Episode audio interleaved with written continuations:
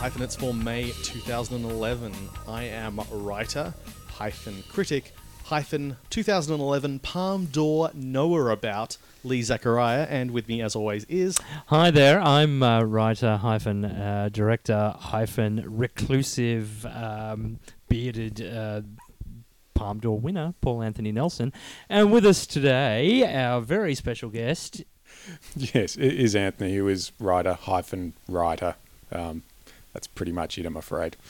Hyphen Morris. yeah, yeah, yes, Mike, you'll, you'll need a surname. Yes. yeah. Thank, thanks, Madonna.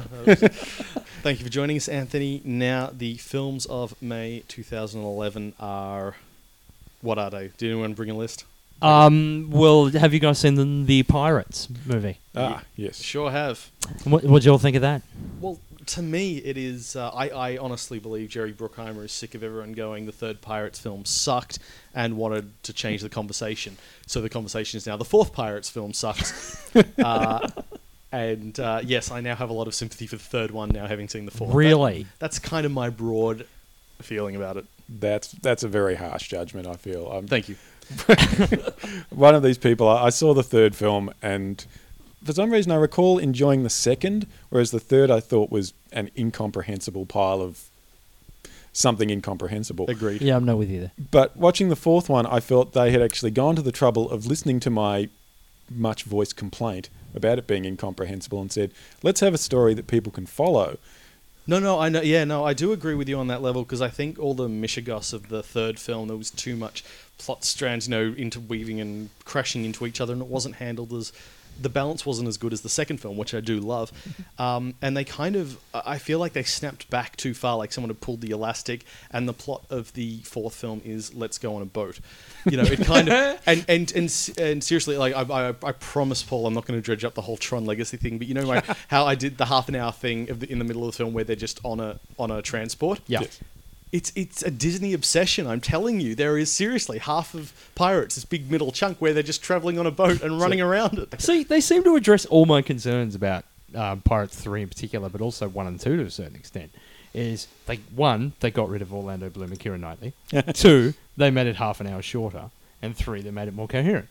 Because those those were my three problems with the But, first three but movies. I think the problem is that once they've addressed those concerns, they've gone to lunch and forgot that there were some good things in those first films that they threw away. Yeah. And instead, all you're kind of left with is an increasingly tired looking Johnny Depp and um, Geoffrey Rush eating everything in sight as far as the scenery is concerned and being the best thing in the film. Right. But you've got Blackbeard and Penelope Cruz's character who are not really doing much of anything. No, that's a bit. I mean, they because they're the two I was looking forward to. well, they they have you know they have their character arcs, but they're really sketched in. Mm. I mean, Blackbeard is just like, oh, he had a. I think it was just, I'm going to die, so I need to get to the Fountain of Youth. A one-legged man is going to kill me, and as Geoffrey Rush is playing a one-legged man, this doesn't look good for me. Maybe the Fountain Whoa, of Youth whoa. will help me out. Spoilers! Don't tell them which one-legged man kills him. Yes. because it's really the film really hides it well. It's it's a complete. mi- oh, I could not be more sick of the prophecy storyline. Oh, yeah. Why are you doing this? Oh, there was a prophecy that something's going to happen. What what what is this prophet? Where did you? What are, what are you talking about? No, no, it's prophecy. But, don't but worry. you know, you, you saw all those people doing things because the rapture was about to happen. So clearly, prophecies are relevant to Okay, our daily lives. there are there's a big audience out there for the prophecy. if film. honestly, if Blackbeard was on Twitter making fun of, of the prophecy, I would have bought the real world comparison. But no, I look. My, my, my biggest problem is that the more the sh- the series goes along, the more it descends into fan fiction. In that, you know, Captain Jack in the first one wasn't written as this crazy all over the hmm. place. They, he was a relatively I'm not going to say straight, but he was written in a certain way, and Johnny Depp played him in a really funny, wacky manner. Yes. And as the films have gone along, they've slowly forgotten this until they, they're now writing this wacky character, hmm. and it really feels like a piece of fan fiction in which the fan has focused on all the wrong things. Well, it's that sitcom logic, isn't it? It's when a character starts getting popular with the public, we start kind of like subsequent seasons begin exploiting the catchphrases Exactly. and the and the you know the certain looks and all the trademarks of the character without actually focusing getting back to what the character was about in the first place. So, Exactly. I've s- such a laundry list of other things that annoyed me about the film, but we should probably move on to something else. Hangover two. Hangover 2. Have you seen it? I have not. I haven't seen the first one. Oh, okay. Oh, and okay. I've not seen the second, and Well- you've seen both. If you've seen the first one, you've basically seen the second. Um, it is a bit of a, a cliche at this early stage to say that it is identical to the first, and, and I believe at least one Melbourne critic was quite snooty in saying that if you had problems with it being identical to the first film, you don't understand how sequels work. Um, but you can do the same thing over again without repeating the same thing Yeah. beat for beat, which is what The Hangover 2 does. Hmm.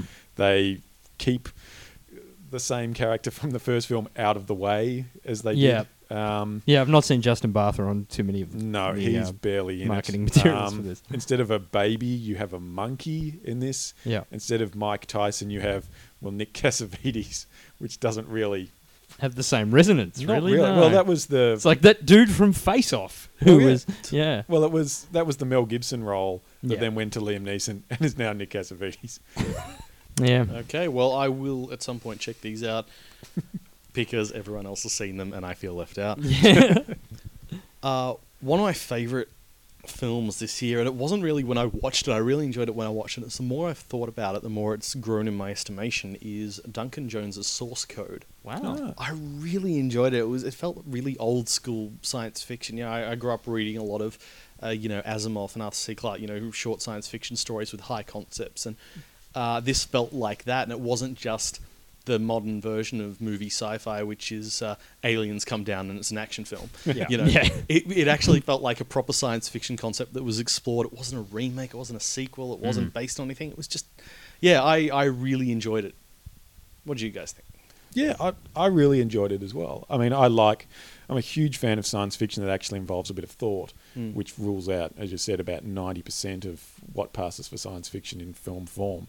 Um, and I thought it was really interesting that for a science fiction film where the concept was fairly muddy, I, I haven't heard anyone who's had any problems following it.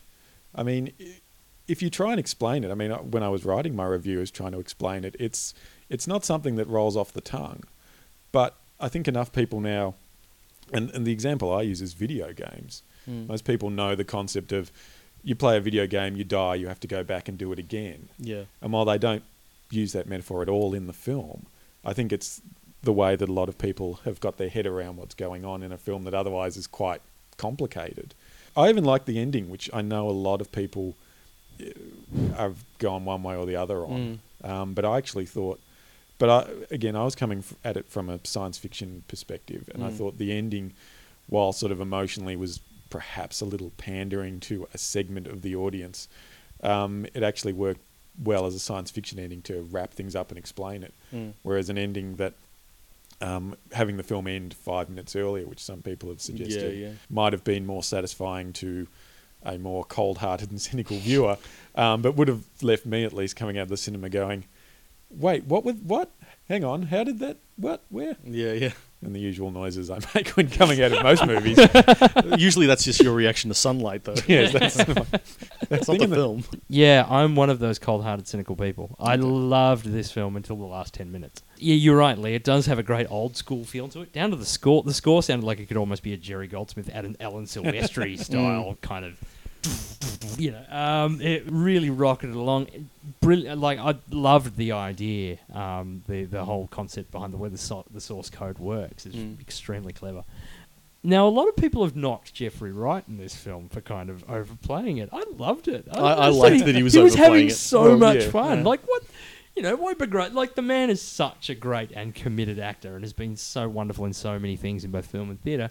Let him have a little fun. Mm. Let him do his gravelly voice and limp. Although the limp did kind of remind me of Will Ferrell's character in Woody Allen's Melinda and Melinda.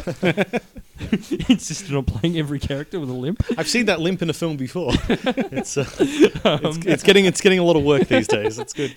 I thought I'd play Hamlet, but I thought I'd do it with a limp. Um, the last 10 minutes, then, I thought kind of sold out the film emotionally. I thought it sold out the film's concept. It sort of muddied the waters in terms of how things worked. But it's all set up like throughout. It's all woven in. Like but the text message just confuses everything. it's all. no, but see, the Really? text message I felt. Because he's not actually going back in time. No, It's- but, it- no, but it turned. How, how much of a spoiler can Yeah. we give away on this? uh, yeah. Uh, stop listening for a Yeah, moment yeah. if you haven't. If you've not seen this, cover your ears now. because he is going back in time, but because it's every time he goes back in time, he like writes over the last attempt. So when he goes back in time, But and no, no, sends no. the text- Creates an alternate universe. Alternate, Oh, well, alternate alternate That's the timeline, thing. yeah, He's not yeah. writing over. It's Yeah, yeah. creating an alternative timeline. But But, he's but it's going when back- the alternative timeline hits this timeline. It doesn't. That's though. my problem. No, no, no. It doesn't. It doesn't. It's the new timeline. That's why she still has her job. Yes. Is it? Yeah, yeah, yeah. Yeah. No, it is actually I actually. got the impression it was this. I did timeline. at first when I was watching it. I was like, "Hang on, okay, this is an interesting concept," but it, it's kind of yeah. I had the same reaction, and then I realized it was a different timeline. And he, uh, yeah, it is. It's it's. It, I think it's a film that demands a second viewing for so many reasons. Well, presumably, if- with all the other timelines, there'll be one where you get your unhappy ending. Mm. So you'll just have to pretend that that movie was taking place. you know, Okay, everyone who stopped listening, listen in now. I said, listen in. They can't hear me. Uncover your ears. There we go. Uh, now back home. Let's jump back home for a couple of films that have come out. Mad Bastards was out this month.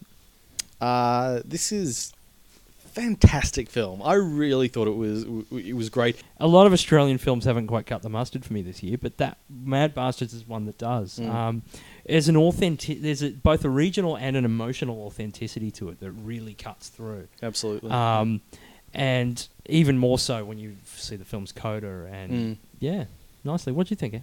Um, I think the music worked for me more Mm. than anything else. I think That's that a huge part of it. yeah, Yeah. I think that really sort of brought the um, oh, not so much brought, but gave it a bit more sort of depth, perhaps, Mm. than it otherwise. Because the story itself was fairly Yeah. you know, the absent father returning home and, you know, will my kids, you know, accept me and my kid's gone off the rails and I've got to help him out and all that sort of stuff, which is, you know, it worked fine in the film, but isn't something I haven't seen elsewhere. But the music I really felt added something to it and sort of lifted it. Um, and gave it a bit more of a sort of the local feel as well, as you were Mm. saying. It sort of really grounded it in certain specific people at a specific time in a specific place, Mm. which that sort of story really needs. One tagline I'm surprised that didn't get used is "There's Snowtown like Snowtown." like I pitched that, There's no- and nobody listened to me. That's sad. what am I doing wrong? It's not so great. what? What do we think of Snowtown? Snowtown was a really difficult one for me because I felt it was technically very well made and it clearly hit every it ticked every box that it wanted to. It got everything done it was going for. But at the end of the film, I couldn't help but come out thinking, what exactly was the point? Because it's not like I was more educated about the Snowtown killings from seeing it. I learnt very little, and talking to other people who've seen it since, it's not a film that's educational in any way, No. shape, or form. You don't know, you don't learn who they killed, when they killed, uh, and that's not the film's not trying to do that. Obviously, it's trying to create the emotional realism of, of what was going on, but the moral of the story seems to be that bad people will do bad things, which you kind of probably have gathered by now, Mm. whatever your age. And then you're sort of left with a film that is unpleasant and grueling, and very well done, but unpleasant and grueling for no, no sort of purpose. And while I, I, I don't expect, I don't think films have to have a purpose. That we don't need to be educated by our entertainment. It just left me thinking, why am I watching this film? It's it's really well made. It's got great performances. Does an excellent job of creating a mood, but there's nothing more to it. Mm. It's like, well, people died. Evil is bad. um, if if your if your stepdad wants you to shoot a dog, probably not a good sign. but yeah, beyond that, I was just kind of there. And like, I know people, um, friends of mine who've seen it have loved it and raved about it. Mm. And I can see why. I think I think one of them might be sitting to your right. Well, I really loved it, and I was uh, I, I disagree about it being uh, not being educational because I had actually forgotten that it was based on a true story, and I honestly did not remember uh, the, the events it was based on until that title card at the end, saying what happens to everyone. Oh, okay. and that was a that was a real shock when that happened. But to me, it's not even if it wasn't based on real events. It's one of the clearest insights I've I've seen into uh, psychopathic behavior and the mob mentality. And a lot of people have said how how bleak it is, and, and I, I, absolutely it is bleak. Like I. I uh, I'm not sure if it's one of the big, film's biggest problems or its biggest assets that it's just unrelenting in its tone, and there's no undulation to it. I found it quite powerful, but. I, I've seen bleaker films, and this certainly didn't feel like one of the more extreme ones. But obviously, that's a unique or sort of a unique reaction that it's it's hit other people harder. Well, see, I would I would agree to some extent that it, it does a good job of portraying sort of the mob mentality side of things, but it never pays off on that. It's it's not like he whips up an angry mob. Mm. He kind of sits around the kitchen table and talks. You know, we've got to do something about these people, but then it's him and his dubious mate Mm. who are doing all the killings. and So- an impressionable teenager. But it's more and how, how, how could the community let him get away with this? And it's like, well, this is a why. You know, some of them were scared of him, some of them agreed with what he did, and he was But see, able I to. don't think it goes into that enough to justify that on Mm. one level because you see them around the table and they clearly sort of agree something needs to be done, but there's never a sense that the sense of him being in their midst comes more of like he's a monster that they're too scared to deal with because it, the film zero, zeroes down on the family, and it's one of those things where it, it just depends how sensitive your personal judgment is to these things, whether it falls on the line of it's exploring these elements Mm. or it just brings them up and doesn't go into them any deeper. Yeah, I'm more in Anthony's corner on this one, but even more so. I look. I don't think it's weird because it, I've been feeling. It seems to happen to me every year with a big Australian film, Mm. like with Samson and Delilah and Animal Kingdom. It's sort of happening now with this one to various degrees, but this one I think to the most vehement degree. I did not really like this film at all. Um, however, I can't deny Kurzel's talent as a director Mm. as and his um, cinematographer Adam Arkapaw. Um, like the scene, like it's beautifully shot and composed, and it's got a great, great sound design, and you know, um, a great command of mood. But the mood is set to one volume for 120 minutes Mm. and it's it doesn't seem to kind of want to explore either any sort of sides of that experience. I just felt like it was like, and again, it, I think it was very good at capturing the mob mentality, but not. But as but then, as you say, Anthony, it's like he never had a mob of more than three. The others just kind of sat back and let him get away with it, and you weren't quite clear whether that was fear or whether that was because they agreed with him. Um, but in terms of, I didn't think it examined or questioned psychopathy much at all. I felt like it was one of those films that, like, it was it was happy to kind of sit back and watch this stuff happen and watch the psychological disintegration of of um, of the teenager. God, I've forgotten his name. I should do some research. Teenager. Yeah, um, I want to. I want to say Justin. That's the name of the, the uh, filmmaker. Um, but it's um, yeah. They, they they they the film seems to be mainly about the disintegration of his mental state and the disintegration of his family. Mm. Um, um, as Bunting kind of sets himself up as the father figure. See, for me, The Boys is the pinnacle of this wave of of bleak Australian, you know, sort of um, rotten bogan type cinema. I think Mhm. Mm. the Boys is chilling and amazing in ways that I think Snowtown tries its level best to be. I think I just feel Snowtown is a film that's ten years after its time. I feel like if I saw Snowtown in 2000, would, it would have blown my hair back. Mm. But in terms of the execution, it just felt like the Australian house style.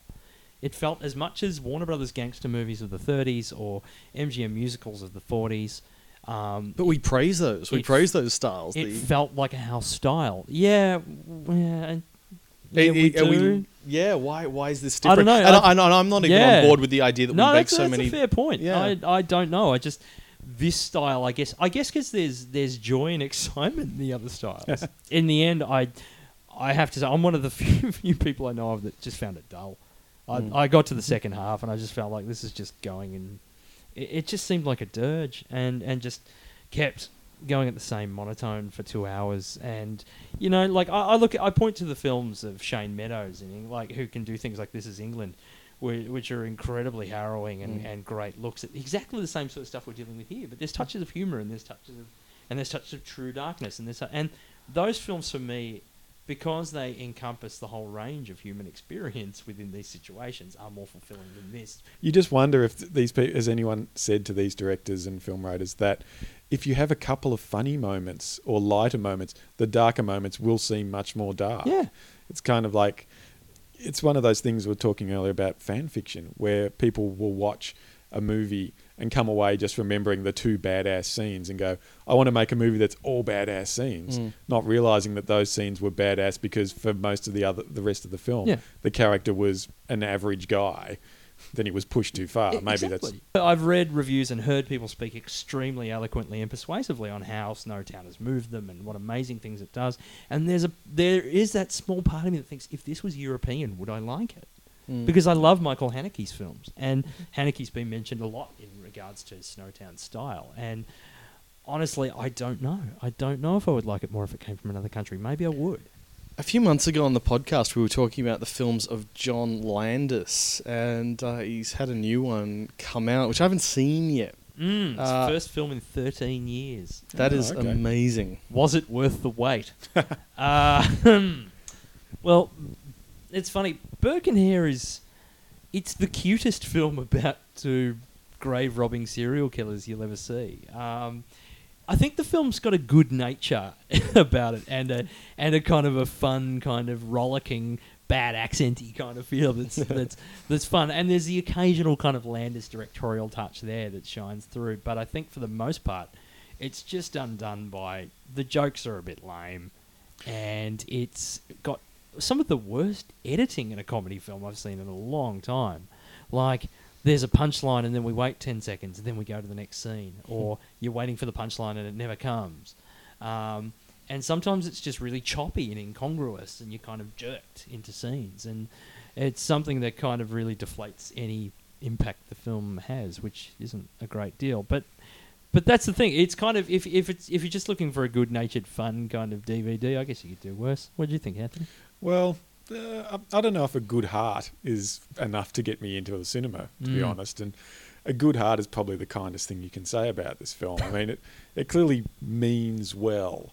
It's it's a sort of black comedy that's not, you know, it doesn't shortchange you as far as black comedy goes. They don't sort of pull its punches, which is good in theory, but it's still you need the comedy part of black comedy, Mm. and it just wasn't funny. I mean, to be honest, I'm not the world's biggest Simon Pegg fan. Um, I think when he's teamed with Nick Frost and he's written the script, With Edgar Wright. yeah, he can do all right. Well, I didn't mind Paul. Yeah. I think he, if he's writing his own material, but in everything else, th- there's never been a film I've seen him in where I've thought he's the only person they could get to do this. Mm. And in fact, it's like I can think of a dozen people who would do better. A lot of them may have been in the film. Well, yeah, really. I mean, Statistically, they probably were. it's many of the people in the screening I was at could have done better. I think. But yeah, I think John Landis, for the most part, I mean, in our conversation, I know with it came up that he's quite a classicist kind of director. Like he's quite formalist and quite um, directs in a very old Hollywood kind of style. And Mm. I think that's to a certain extent here, but I think maybe that it's not as assured. Or uh, uh, and again, I think the editing really uh, brings it undone in that in in regard to his direction and the script does the rest in terms of bringing it down. okay. But yeah, but look, you know, it's okay, I guess. Hope, I hope it's not another thirteen. Faint praise, but I will, Yeah. I, and yet I will still check it out. Now we've got to end with something happy, a bit of a crowd pleaser. yeah, uh, and yet we're still going to end with the roundup. Uh, the, for those who don't know, it's about the collaboration of the French police with the Nazis to round up all the Jews in in Paris and uh, ship them off. And um, yeah, this film pretty much destroyed me. I Wow, was, uh, really? I Okay. was a weepy mess at the end.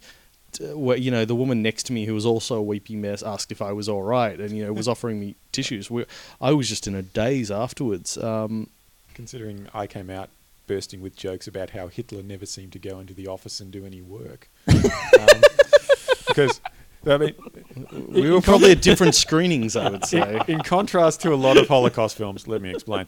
This one actually sort of, and, and I feel it was one of the film's strengths, but it actually gives you the background. It's not just uh, the usual sort of ground level view. They work Mm. their way up through the political system yeah. um, and show how the orders came up and down. But pretty much every scene involving Hitler had him at a party somewhere, just sort of having a good old Yeah. time, and then kind of offhandedly going, "Oh, by the way, get rid of the Jews in Paris if you wouldn't mind. Mm. Um, oh no, apart from Hitler's first While scene where- roasting his hands over a fire. yes, or you know, playing with kids, Playing or- with kids, playing with his dog. Yes, which is an interesting interesting take on it. But Mm. after a while, I was thinking, didn't surely he was in his office at some stage when he did some of his work? I've I've actually long resisted the idea. You know, I, I don't like it when people call Hitler evil. I don't like it when people call any human being evil, even you know someone as monstrous as him, because um, it's such a, a fantasy novel concept. The idea of evil. It's so. Yes. It removes us away from understanding. It, it gives you an excuse not to, yeah, and and there's nothing more horrifying to me than somebody humanizing Hitler and showing him to be a guy who you know got along with his family and his friends, and you know that terrifies me that that's the same guy who would do what he did, and so that was I almost found that more terrifying than other films about Hitler, where he's you know banging his fists a lot and shouting. Well, it's Mm. a lot more realistic. Um, I mean, from the little I, what am I saying? The little I know, I've got the 2,000 page biography of Hitler at my house. Um, the way that the Nazis ran things was basically whatever Hitler felt like doing, Mm. and just a whole bunch of toadies underneath who would scurry back and forth. And so to have him basically giving these orders as offhand things at parties or at social gatherings was I felt a lot more realistic than a lot of other movies that would have him, as you say, as a monster, sort of pounding his desk, shouting and storming around. Okay, Mm. that's And- interesting. And I mean, I felt the film as a whole did. I mean, I, I wasn't as, anywhere near as affected as you were, Lee, by it, but I felt the film as a whole worked quite well as an overview of things. I mean, it Mm. had the ground level personal thing to it, but it actually went and said, well, this is how this happened. Mm. You know, this was the request that came down, and this is how they dealt with it. It, it felt to me that one of the things driving the film was uh, I, I don't know this story particularly well, but I get the feeling that it wasn't something that the French uh, talked up or sort of played up over the last 50 years, and it was uh, made to some extent with this is our part in things, we should face Yeah. it. Mm. As you say, Anthony, I think you got it bang on there by saying it was an overview. It felt like it, it it gave us a, a, a- a great sort of Cliff's Notes version of what happened, and and and that's the thing. I mean, we all know about the Vichy collaboration and all that sort of thing, but we but until recently, most people outside of Europe or war historians um, were largely unaware of this event that the French rounded up and sent off their own Mm. Jewish people to um, to concentration camps, and this provides an excellent kind of overview of that. And it's very, uh, but I think in the end, it's more emotional than um, than investigative or um, uh, inquisitional. Like I, I just think it's it's more. Um, yeah, I don't think it's as interested in asking questions as to why things happened and just sort of like this happened, it was horrible, and we need to. And as you say, it's a catharsis. It's a we need to uh, finally, as a nation, admit our complicity in this, which is not a bad thing. Mm. Um, It, it, it captures the disbelief, I think, that it's not an invading force that's doing it as much as your friends and neighbours who are Yeah. under doing the bidding of an invading force. yeah, And I think that's that's a lot of the horror and like the just this disbelief that permeates so much of it. No one can quite believe this is happening. Like when's it going to stop? Because this is we're imagining this right. You know, there there just seems to be this this really uh, this intense lack of comprehension that um I don't really feel I've seen before. I, I see where you're coming from with that, Lee. Mm. And the early scenes are quite harrowing in their sort of, you know, and, and it's it's what's kind of weird. It's sort of, it sort of has this very kind of idyllic kind of neighborhood feeling. It's like for a while, it's like the war's something that's happening from outside. We're not going to be touched by this. Mm, yeah. And then eventually, it very insidiously creeps in. Mm. it didn't hit me emotionally for some reason. Um, and it might have been just because the events around the film, to a large extent, were that it felt it felt educational. I felt I was being.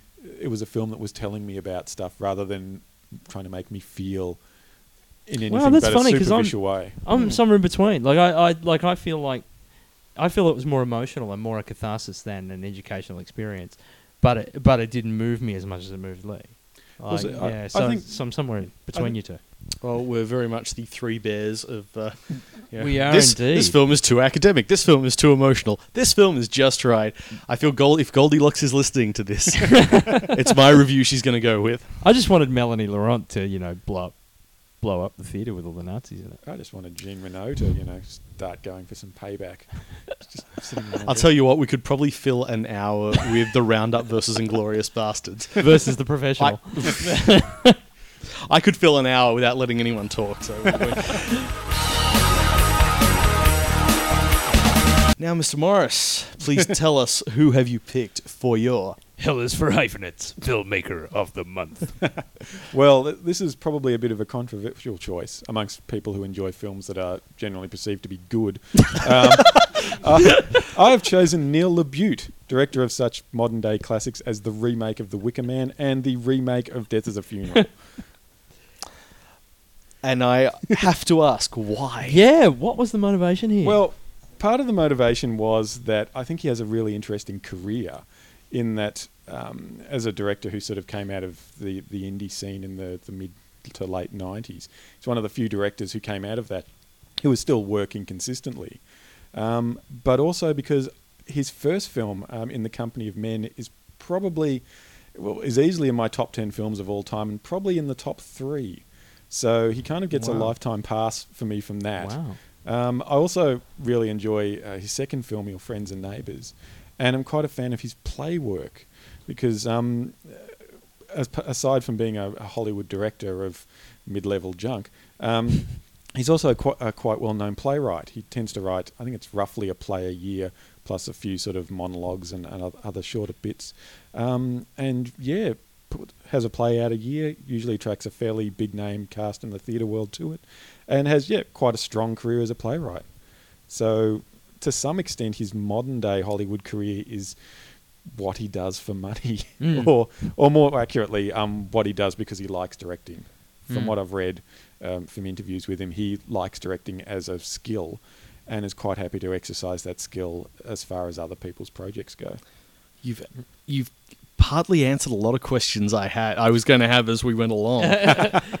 after the company of men, and to a lesser extent, your friends and neighbours, a lot of people I think perceive him as uh, a playwright whose plays will have twist endings and involve horrible men being cruel to women. Um, Sort of like David Mamet meets M. Night Shyamalan. well, David, well, pretty much. David Mamet is a, an obvious and a big influence on him, Yeah. both as his um, career path and his work. But his his plays have sort of moved away from that a little bit. Mm. Um, and it's a, a real shame to me that he hasn't done more film work that he scripted himself. Mm. Yeah, I'm inclined to agree there, as, as we'll get on. considering the quality of the films he's directed for other people. Well, his first film, In the Company of Men, I was really, really impressed with this one. Oh, look, it's uh, as I said, it's one of my favorite films of all time, um, and I think it pretty much gets everything right. Um, it's funny in a horrible way, Mm. but it's it's a funny film. It's tightly plotted.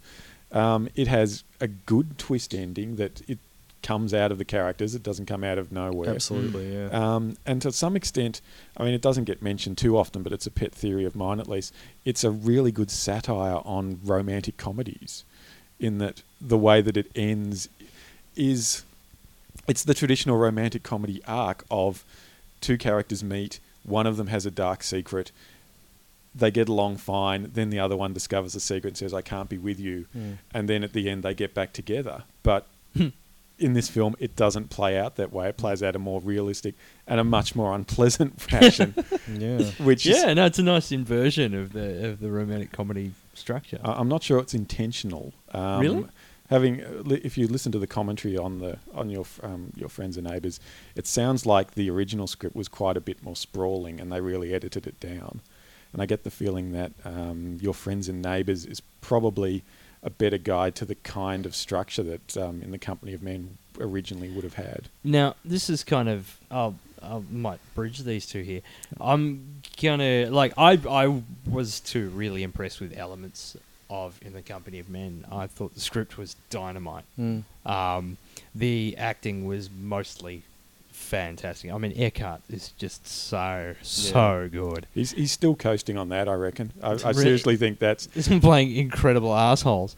well, yeah. It's, I mean, and he doesn't. He hasn't played an asshole in ages. It's always a disappointment to sit through something like Rabbit Hole. He where is he's- terrific. Have you seen Towelhead?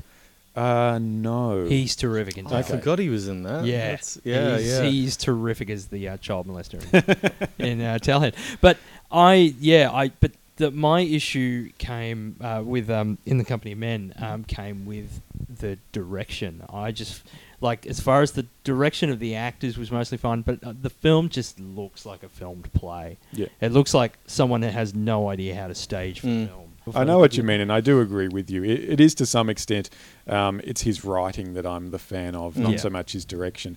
Um, that said, I think in his later films, he's shown a bit more technical facility. I think he can, Yeah. he We- can make it's a film absolutely look like developed, film. Yeah. Oh, absolutely. We'll, we'll get to that. But, uh, it- I'm. I got to say, when I was saying I'll bridge the film, I'm a much more of a fan of Your Friends and Neighbors, his Okay. second film. Mm. This really shocked me. Okay. Why isn't Why wasn't this film nominated for awards? I was Hmm. in terms of. The, I thought the writing was just as sharp as in The Company of Men. Some of it covered similar ground, but I thought some of it covered different ground. I like the diversity of relationships.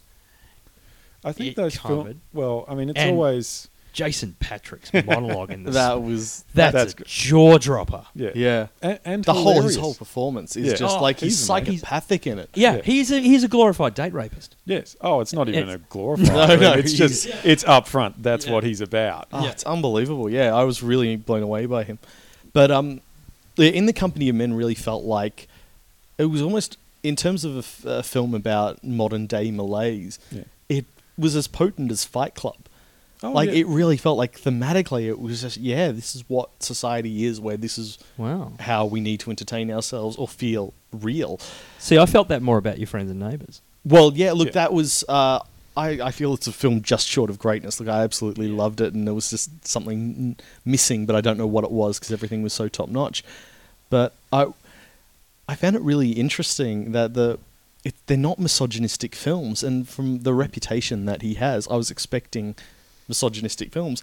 They're characters about people who, uh, mostly men, who have power issues and want to exercise power over people, and most of the time it's women, but. But it's it's so often I think not. a lot of his characters are misogynistic, but I have, but but I think it's the same as Lars von Trier. It's that the filmmaker is not misogynistic; they're exploring issues of misogyny. well, Well, And- Lars is another. Uh, well, I thing. yeah. See, Well- I've I've. I, I absolutely believe he's not a misogynist, Okay. but but it, and Well- yeah, I feel the same about Neil LaBute. I, I feel he, he examines misogyny and, as you say, people with power issues. Yeah, yeah, because they'll, they'll do they'll play mind games with men as well as women. Yeah. You know, Well, in the company of men, and I've I've read interviews with him where he said that you know there are scenes in the film where, looked at from a certain angle, you would wonder why those scenes were in the film. But he said he really wanted to make sure that everyone knew that Chad wasn't just a hater of women; he Yeah. hated everyone Yeah, across the board. The There hate was- that guy yeah, scenes. There was You know, just always yeah, yeah, There was yeah, Yeah. so many of those moments where he's just hating on anyone. Mm. I do have to say, one of the things that I like about Neil LaBute and his films is that he's not. He's quite happy to go and just, you know, have something like your friends and neighbors end on the horriblest note you can think of. If you've made a film like this, why not just end it on a giant fuck you to the audience? Yeah, yeah, just go, yeah. no, no, no, no. There's no. It's not going to end well for anyone in this one. What I like about the ending, though, ostensibly, like in a in a kind of a Google Earth view, everyone gets what they want. Yes. yeah. Everyone gets what they wanted. Yeah. But it's all made everything worse. yes, Well, It's like when God wants to punish some- you, like, he grants know, your Amy wishes. Brenneman's got someone who can get it up, and fuck her. Trouble Yes. is, that's all he wants to do. Yeah. You know, Aaron Eckhart's got the the person who makes love to him better Yes. than anyone else. His hand, except it's not working anymore. No. You know, it's like Well, yes, Ben Stiller's got, you know, he's had, had his fling with his student and he's footloose and fancy free. But his student's not that into him, and he's like No. he's still But that's part of what make what I really like about his writing is that he's quite happy to make these characters who are massively lacking in self-awareness Mm. and blindly grope for things that they think they want or have been told that they want. Mm. I mean, you get that as well with um, you know, in the company of men that um, Matt Malloy's character should really have spent like a year and a half on his own working out his shit. but instead it's like, oh no, I'll jump back into this when I've got no clue what Mm. I want or what I'm doing. Mm. And just basically it all falls apart. Now let's put a, a, a coda on that. Let's let's call that classic LaBute.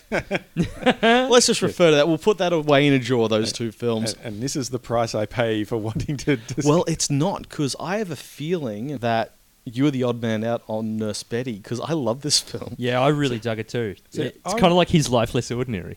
I really like which Lee would probably not agree with. no, no, no, no. Look, I would agree with that. Yeah. Yeah, yeah. I really liked it when I saw it the first time. Um, but watching it again recently, it really felt like, and it, it felt a little bit like it at the time as well, but sort of a summing up of every 90s sort of quasi indie film tick, where you've got sort of the meta reality of the soap opera, you've got the two hit men, you've got some gratuitously gory violence that's a Mm. bit over the top. And second time round, it just really felt of its time and a late example of that kind of film as well, where Mm. everything. And I mean, they do go to to some extent to try and enliven it a bit. I mean, having Chris Rock and Morgan Freeman as the hitmen is you know much better casting than just getting two surly white guys. Yeah. But it just it really felt like it felt like the first film that he didn't write, and Mm. which is Mm. what it is. But it felt like that in a bad way. It felt me. like an apologia to some extent for like I've been so hor like my characters have been so horrible to women in my Mm. first two movies. I'm gonna make a really cute film where the female's the hero. and, and look, I gotta say, I this is the reason I defend Renee Zellweger. Uh, th- this performance is uh, yeah, she's oh, terrific. she's great. oh, isn't it? justifies her entire career. Uh, I think between this and Bridget Jones's Diary, absolutely. yeah, yeah, Yeah. But yeah, it's it's look, it's I think it's a great performance, and I really do.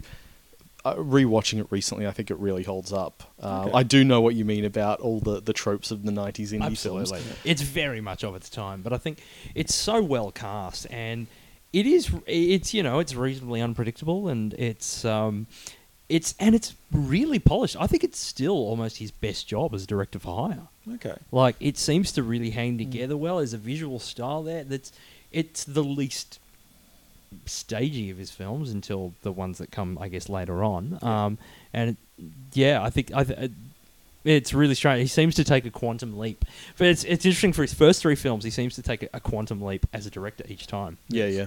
and then we get to the fourth. Well, I think, Now- well, I think with um, Nurse Betty as well, it, it's clearly the work of somebody who has a, a, a wide range of things to prove. Mm. I mean, uh, your friends and neighbours as well, to some extent, which I think um, he really wanted to show I can do this again, but bigger and sort of in a slightly different direction. And then with Nurse Betty, it's like, well, I can also direct a real film, as Mm. it were, with action as well as dialogue. Now, let me ask you this: Possession, his next film, Yes. Is it a joke? like, like, is it a joke film? Like, what possessed him to make Right. this film? Well- it's not real, right? From what I've heard, um, he was a huge fan of the book, and there was some talk recently that he was uh, in discussion about maybe doing a radio adaptation of it. So clearly, he may be aware he didn't do that good a job the first time around. Maybe. this I- is far and away his worst film for me. Okay. It is an absolute I have to agree. shit pile. Yeah. It is dull. It's laughable by the end. It's like it. And someone who writes such incisive, cutting, revealing dialogue about characters, someone who built his reputation on that. The dialogue in this film is a awful. joke. The characters are just cliches. You've got good actors, just st- and it's really st- like it's shot in a really stilted fashion as well.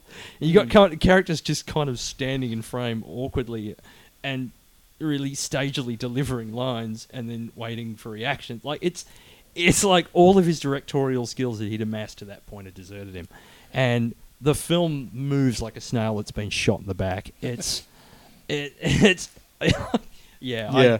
struggled to and the film like it sets up this whole conceit of it's a detective story we're going to investigate you know what this affair i'm going to prove that this affair happened. They proved that the affair happened 35 minutes in the movie. Yeah. why are we sitting there for another hour or something talking about somebody's baby who we couldn't give a crap about? And then they you know they, they, of course it comes to that twist ending but you don't care. And where does the possession element come into it? Like you sort of i I thought No it was this whole sort of thing like they were going to you know mirror the behavior Mm. of the people they were investigating. That never happened. No. Look, you I, sort of get to the end. It's like, oh, and there's no chemistry between Kid um, uh, Paltrow and Eckhart Mm. whatsoever. it, it really felt for me this one that was a a film that he did to get some money, but also, but also it was Neil LaBute got to eat. But it's also one of those films, I think, where you've got a director who doesn't know his own best interests to some extent and likes this book a lot and isn't, yeah, he likes the book a lot. He's also a director. Clearly, then I should direct the book. because I have these two things. Mm. But his skills aren't appropriate to the project. Mm, And I feel the light touch, the, the specific kind of touch that the book required, is not a touch that he has. And so you get this adaptation that is technically, you know, proficient to some extent in that it does, you know, it ticks the boxes that this kind of film requires, but does so in quite a lifeless and mechanical way. Mm. With all his work for hire films, I can see why you'd get him to do it. But it's it's interesting looking at his career overall. I think in that you can sort of plot out the areas where it makes sense to get him to direct Mm. that film, but it proved to be a, a bad idea to get I him just- to direct it. I just think it's even getting him. I think it's really sketchy in terms of like, yeah, there's a little bit of people. I, I guess you know, the, uh, particularly um, the you know the the writers being fairly you know manipulative within the relationships of those around them in order to sort of carry on their own affair. But it's a fairly tenuous line in terms of Well, You have to go a long way to find that. you do, in there, you do, yeah. You really have to dig. You have to look sort of at the Hollywood side of things where it's like, here's a project that involves characters and a lot of dialogue. Here's a director who can do characters and dialogue. Yeah. And I think a lot of the time it's it really is on that level. It's kind of like it's a mid-list project. Mm. It's not a project that we you know no big name director wants to do. Here's a guy who's passionate about it. The book sold reasonably well, Yeah. um, and he's got a touch with actors. And this is an actorly film. He's as good as Oh. anyone to do it. And then you Mm. get a film that is like, yeah, this looks like a film that they got Yeah. that guy to do. It's just, I, I thought it was even barely technically proficient. Like, I mean, it was reasonably well, Well, shot. it- it like, was it was in nicely focus. shot, pleasantly shot, I guess.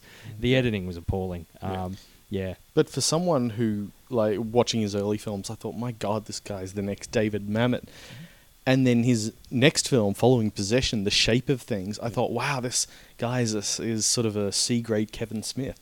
this is uh, that was the impression I got from Shape Really? of Things. Yeah, The problem with the shape of things, I think, as far as being a movie goes, is that it was really, from all accounts, the project was we've had these guys together, we've done this play for ages, let's just film it so we have a record of it. And they've Mm. said that was the plan. And then they got slightly more money Hmm. and went, oh, well, let's make it a film. And so you sort of have this halfway thing between a, a quite obviously filmed play that Yeah. doesn't really broaden out into becoming an actual film. And yeah, you end up with that Kevin Smith sort of er- level of directorial vision where it's just. Oh, See, I felt the exactly the same about this as I did about Company of Men. I thought the script was dynamite. really, Yeah. Okay. Loved really. it, The yeah. script's the th- main thing I have the problem with. Really? Yeah, Oh, I, God, I, loved don't it. like the characters. I don't like what they do, and I. I oh, but I think that's buy part of the point. It I think it has a lot to say about about modern culture, about about that whole thing about women that you know that sort of perception that women want to change their man. And you even hear about you know people that stay, and men and women that stay with people because they think they can change them. Yeah, yeah. And this takes that to a monstrous degree. I, yeah, after the fact, I can see that, but Yeah. yeah. watching the film, it just yeah, it didn't. but in terms of same as, as in the Company of Men, it like it looks like a filmed play. Uh, you know, Mm. it's it's sli- it's better. Sh- it's more cleanly shot. They obviously had a lot more money. Yeah. The problem I have with the shape of things is that it's a film, well, it's a script where you've got a beginning point and an end point, and there's the bit in between where no one is that interested. It's like we have to show the relationship developing for the end to work, Mm. but it's kind of like the end's what I'm interested in. But yeah, it, it felt to me like that was the point that he wanted to make Mm. but it was kind of like, oh well, if I'm going to make this point, I've got to, you know, it might have worked better as a poster or yeah, you know, I don't know. Something I, else. Than I was a little a more interested in the development of the relationships, but um, yeah, no, I thought this film was reasonably successful. I thought it was Okay. a relative return to form. It certainly felt like a step up from Possession. Well, Um, you know, Yes. Okay. but then throwing Yeah. up in a toilet would. now we come to the now infamous Wicker Man remake. Oh, oh. This is, this is the film that when I, I say that I'm a fan of Neil LaBute, people who know his work Yeah. tend to know The Wicker Man, and more importantly, tend to know a couple of clips from YouTube of Nicolas Cage gnawing on scenery, and just assume that the entire movie is Nicolas Cage just running back and forth in front of the camera, clutching his head. Um, I would have loved that movie. Don't don't worry, I'm sure Nicolas Cage will get around to right. So I was a bit. I was both elated and disappointed at the fact that it wasn't quite all that YouTubey craziness. A lot of it is really dull. Um, as a procedural, it doesn't have a lot of interest, and I think it suffers in comparison with the original. I'm I'm not a great. I'm, I'm not a massive fan of the original Wicker Man, but it doesn't definitely does have a, an off kilterness that works. But it also works with the piousness of Edward Woodward's character. Yeah. It's this sort of Mm. you know old school uh, Catholicism, Christian you know belief, um, mashing up against rampant paganism, and that I think gives the Wicker Man a lot of its drive and a lot of its um, kind of moral rage, and you Mm. know, and I think this la- by not going in that path with Cage's character. It lacks that, and I think a lot of it is it. It seems to be Neil LaBute has been offered this job, taken it on, and then whether he's wanted to do this or been told to do this or whatever, he's he's beat it into shape to make it a Neil LaBute script. So instead of the instead of the whole religious undercurrent, we make it more about gender relations. We Well, make it more yeah. about relationship manipulation. We make it more Mm. about and and I think while it's kind of like a noble attempt, I don't think it succeeds. Yeah, I look. I, I I think it certainly lacks the context of the original. It needed to find something that was as biting as as, as that Yeah. clash that you were talking about, and it didn't quite find it. And and look, I was saying he, I don't think he's a misogynist because I think he likes telling stories about misogynistic characters. The Wicker Man actually felt really misogynist to me. It is kind of in a misogynist world, isn't Okay, good. It's not just me. Uh, yeah, yeah. It really felt quite anti-woman. it? And well, it is an island of ladies that Well, I- seduce and destroy via, Yeah. a, you know, a long con pregnancy kind of. Well, I think that's. I mean, I think that's the problem. Maybe with, a spoiler. Well, one of the many problems that the the Wicker Man remake has is that I think they've got in Neil LaBute because they've said, well, and especially for making an American version of the Wicker Man, uh, I think the sort of Catholicism paganism conflict probably felt like too much of a hot potato, or conversely, which would have made it a better film. yeah, but that's the thing. Either it was too much, too difficult to do, or something they felt had been done, or you know wasn't a conflict. Whatever reason, changing that to having a male-female dynamic is, I think, why they probably got Neil LaBute in. But it's just not powerful enough Mm. for the film. It's not something. I mean, not to excuse the film too much, but you can see why, if you were making a remake of The Wicker Man, you might think that having it being men versus women would be one way to go, and you Yeah. could get some mileage out of it. But when it comes to actually making the film, you've suddenly got fantasy island of strange women, Mm. and it takes it away from the the actual male female conflicts that he does so well in his other films, which are grounded in real life. yeah, no, I'd, And so I'd pay that. You have Mm. like a fantasy film, and it's suddenly like, well, this isn't a real conflict. Whereas the Yeah. in the original, the Catholicism versus paganism, it works at the island as a creepy, weird island because everyone knows pagans are creepy and weird. And I, and I think his directing suffers too. I don't think his directing's great in this film either. no, I- it- it's not fantastic. Yeah. But that's the thing. He's he's not a fantastic director, but he gets the job done. And I really think, to a large extent, uh, and part of the reason why I want to talk a bit about him tonight was because he is one of these directors that doesn't get any sort of props. Mm. Because you know, everyone goes Michael Bay, he's terrible, he's great, and you've got A level directors people know about. But then below that, you have this level of guys that get the job done Mm. but they're not fantastic directors. They don't, you know, no one comes out of the movie going, "Oh my god, that looked awesome," but they can tell a story. And even with the the disappearance of the B film in Hollywood, there's still a market for that level of film where it's like, well, we just need the story. we just need yeah. it to look like a movie. Because Lord knows there's enough stuff that goes straight to DVD that doesn't even look like a movie. Yeah. I I like that you said disappearance of the B film too. and the Wicker Man. Yeah, uh, uh, thanks for thanks for Nicely retroactively done. making me look nicely done. good with that The one. bees. Uh, now, It's did not in the film. did he write Lakeview Terrace? No, he didn't. No, he didn't. Okay. no. But uh, pretty much everything. I think one of the other reasons why he gets work is that when people hire him for the film, it's like, well, here's your directorial money, and while you're here, if you wouldn't mind giving it a once over, Yeah. Ah, right. And Two so- for the price yeah. of one. yeah, 'Cause, yeah, the in you- Anthony was saying about you know directors that get the job done, do a competent job. I thought this was that movie. I think this is the one that illustrates it. His directing's a lot better. This feels like a really solid B movie. Yeah. Well, this is probably my favourite of his non-scripted films. Mm. Um, I mean, I think the ending is a bit weak. I think it's, It's a bit of, over the top. Isn't yeah, it? it kind of goes. And I think listening to the commentary on it, he actually says, "Well, this is a bit over the top." but I think my big problem with the film is I was I was watching it thinking I really hope they don't give Samuel Jackson's character some silly pat motivation. Like, wouldn't it suck if it turned out that oh his wife had left him for a white man, Yeah. so he went into this interracial couple, and sure enough, There it is. well, his most recent film at time of recording is 2010's Death at a Funeral. which I Which- have not seen. Well, uh, it's part two of his Ron Glass disagrees with his daughter's white partner duology. it's a series of films he's making. I and knew you'd like keeping, that. I, I like that he's keeping Shepherd Book's career alive as well. Yeah, Um, No, yes, this is- that is so true. yeah, yeah, it's the exact same character. exact same Yeah. character. I, I would love it if it did turn out to be the same character who just travels around disapproving of his daughter's. He's Um, fathered like ten daughters, and they're all going out with white dudes. Um, no, look, I uh, I really wasn't a fan of the original. Uh, it was too self consciously quaint. I thought it was really trying way, way, way too hard, and I didn't really find any of it funny beyond Alan Tudyk and um, Peter Dinklage. Pete, Yeah. Peter Dinklage. Yes. Um, thank you.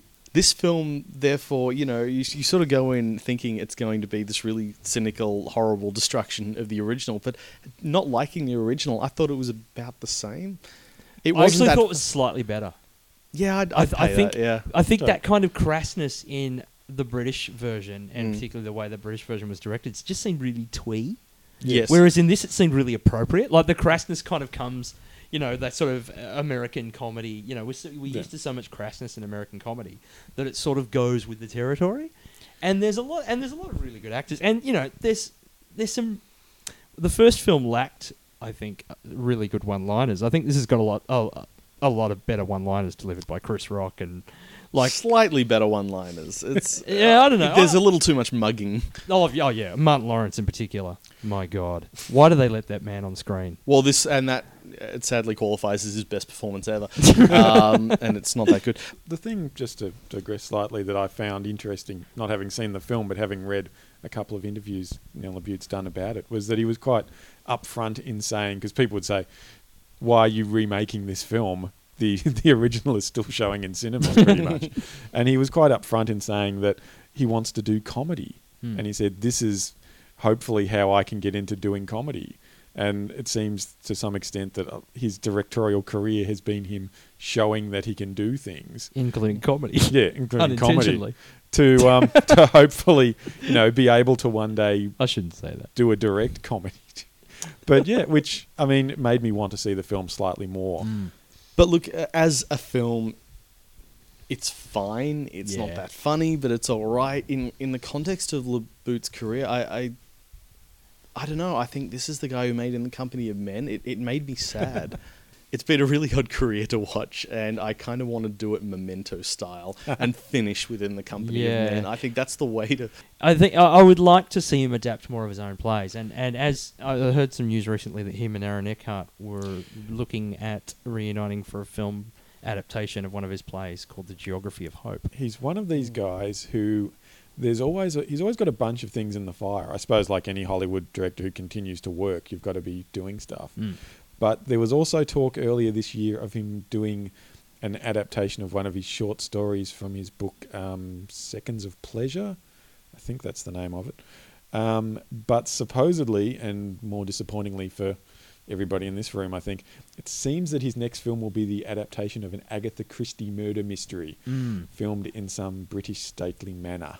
I'm sure Martin Lawrence will be great in it. well, I mean, on the one hand, it's disappointing, but on the other hand, well, you know, he, he made a couple of decent films, and fingers crossed he might make another one one day. Let's all cross our He fingers. still has it in him. Well, thank you very much for joining us. Thanks very much for having me. It was a pleasure, and um, until next month, everybody keep watching stuff. Bye.